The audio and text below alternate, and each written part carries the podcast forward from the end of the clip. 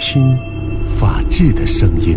本环节根据真实案例改编，来源于民主与法治社、郑州人民广播电台、汽车九一二联合出品。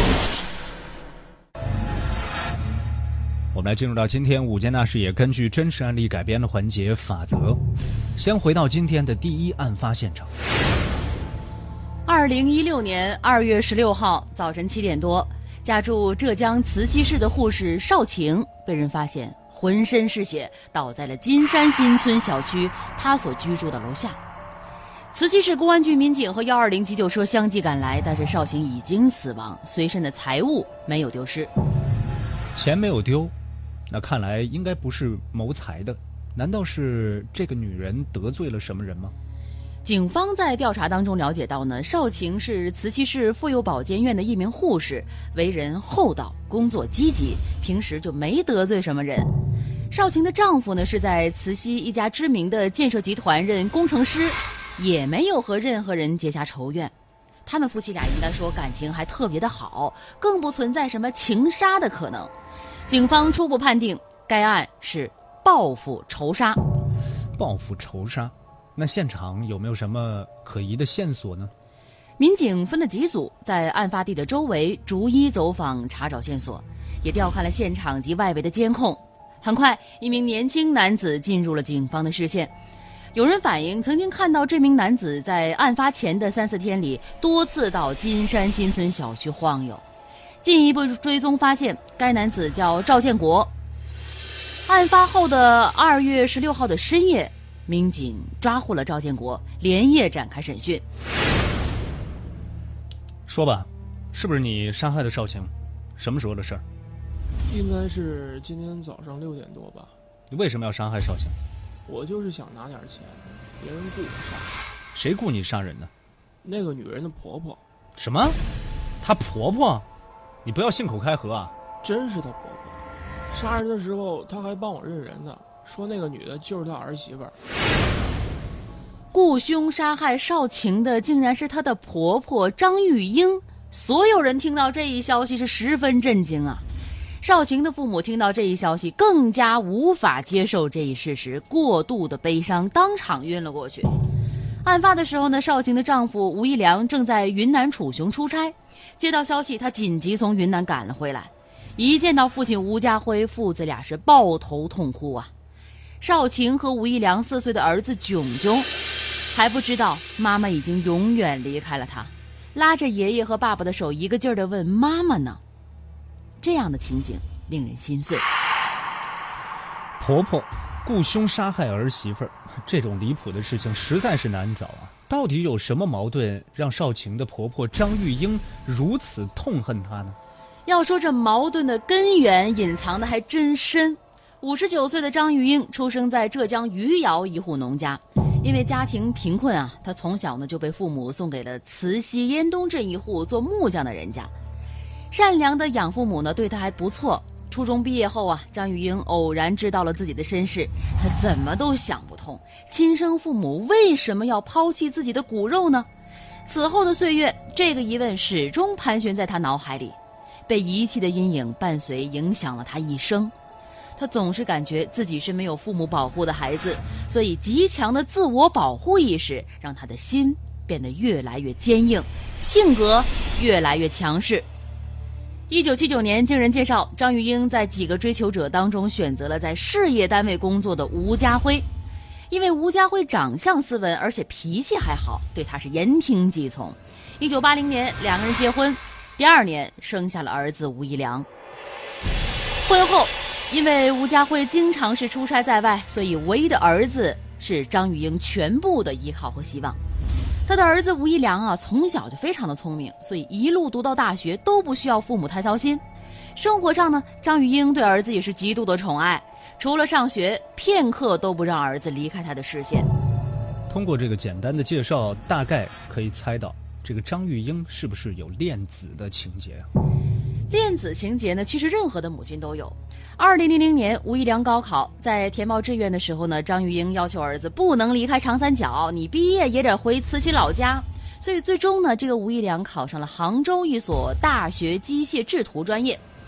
毕业之后呢，吴一良也是如母亲所愿，回到了慈溪工作。二零零八年秋天，他和当地的一名女教师恋爱了，但是张玉英对这个女孩是横看不顺眼，竖看不顺眼。最终呢，吴一良在母亲的干涉下和这个女朋友分手了。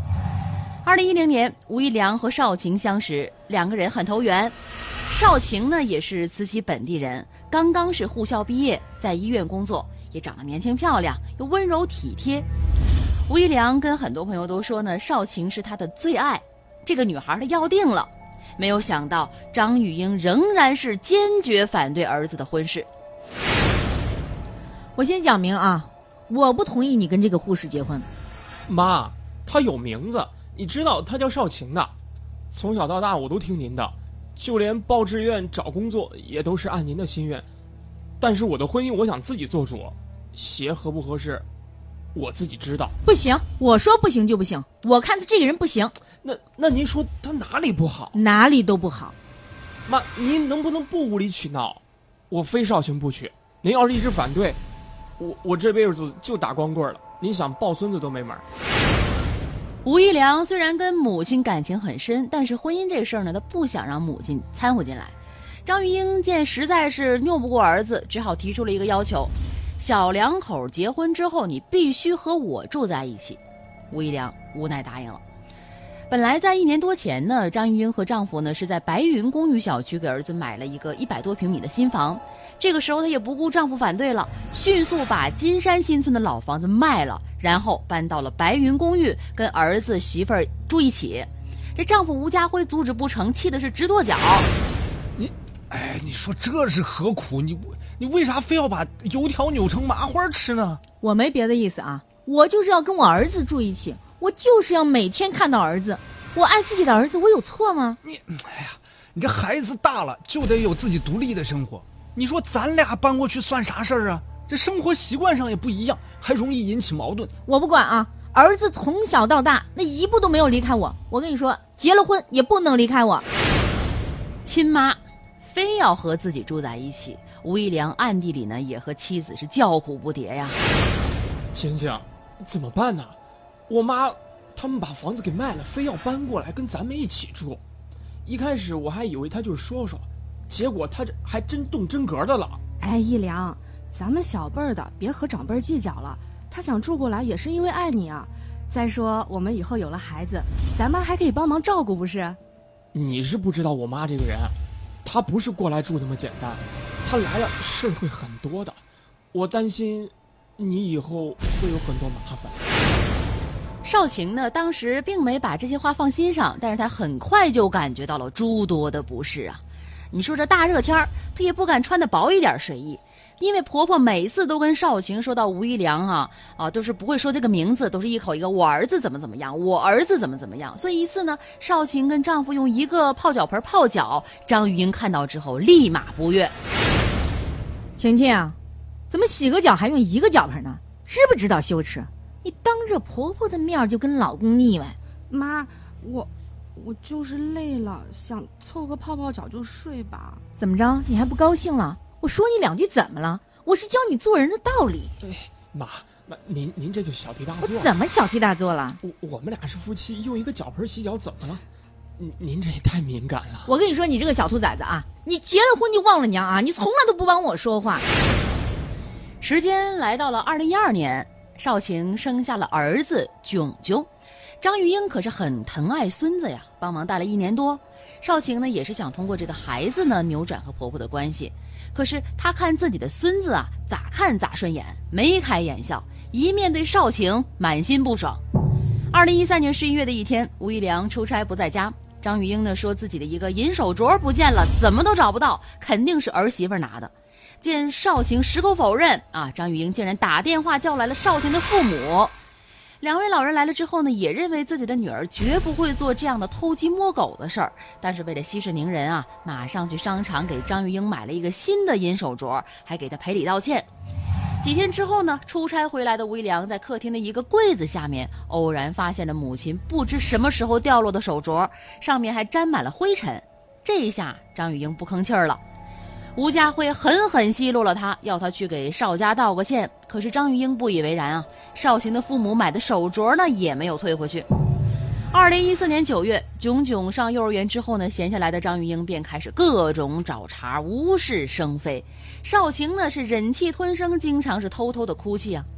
吴一良看在眼里，是疼在心上，就到金山新村小区买了一套二手房，坚决的要搬出白云公寓。邵行倒是非常的开心。小夫妻俩搬走那天，张玉英恨的是咬牙切齿啊。这个邵行啊，我觉得他就是诚心跟我过不去啊，我不会放过这个媳妇儿的，儿子孙子我要，这个儿媳妇儿我不要了。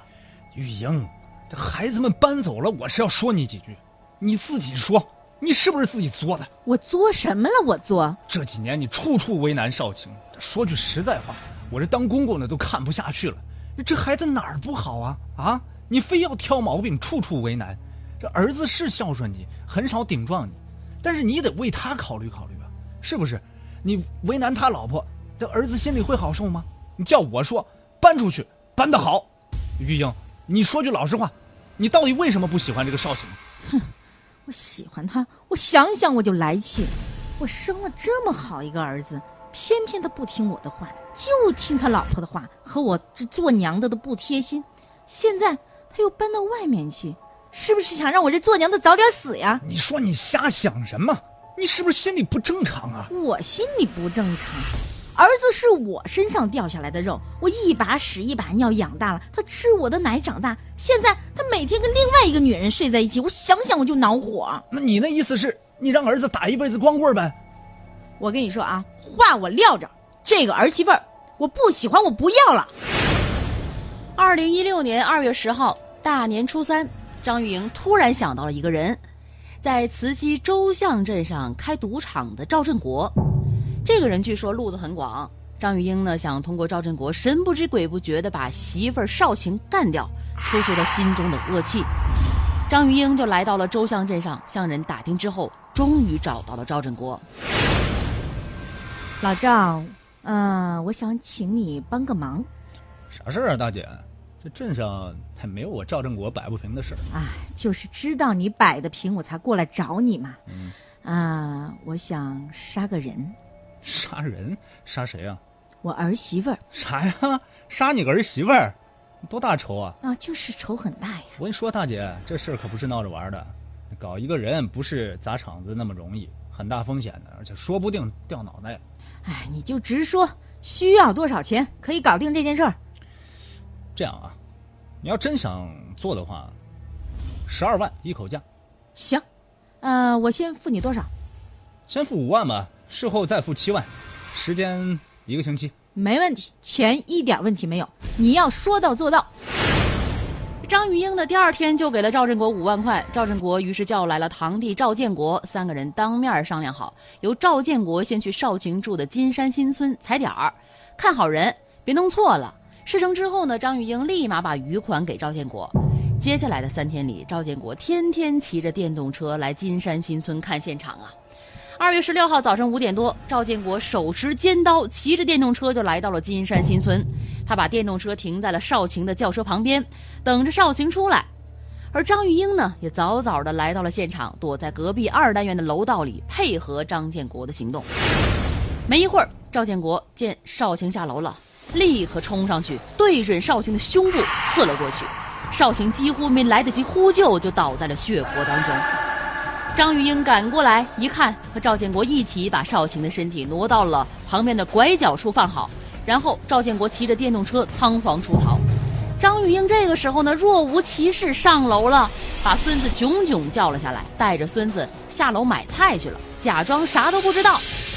他做梦都没有想到，案发十七个小时的时候，赵建国就被民警抓获了。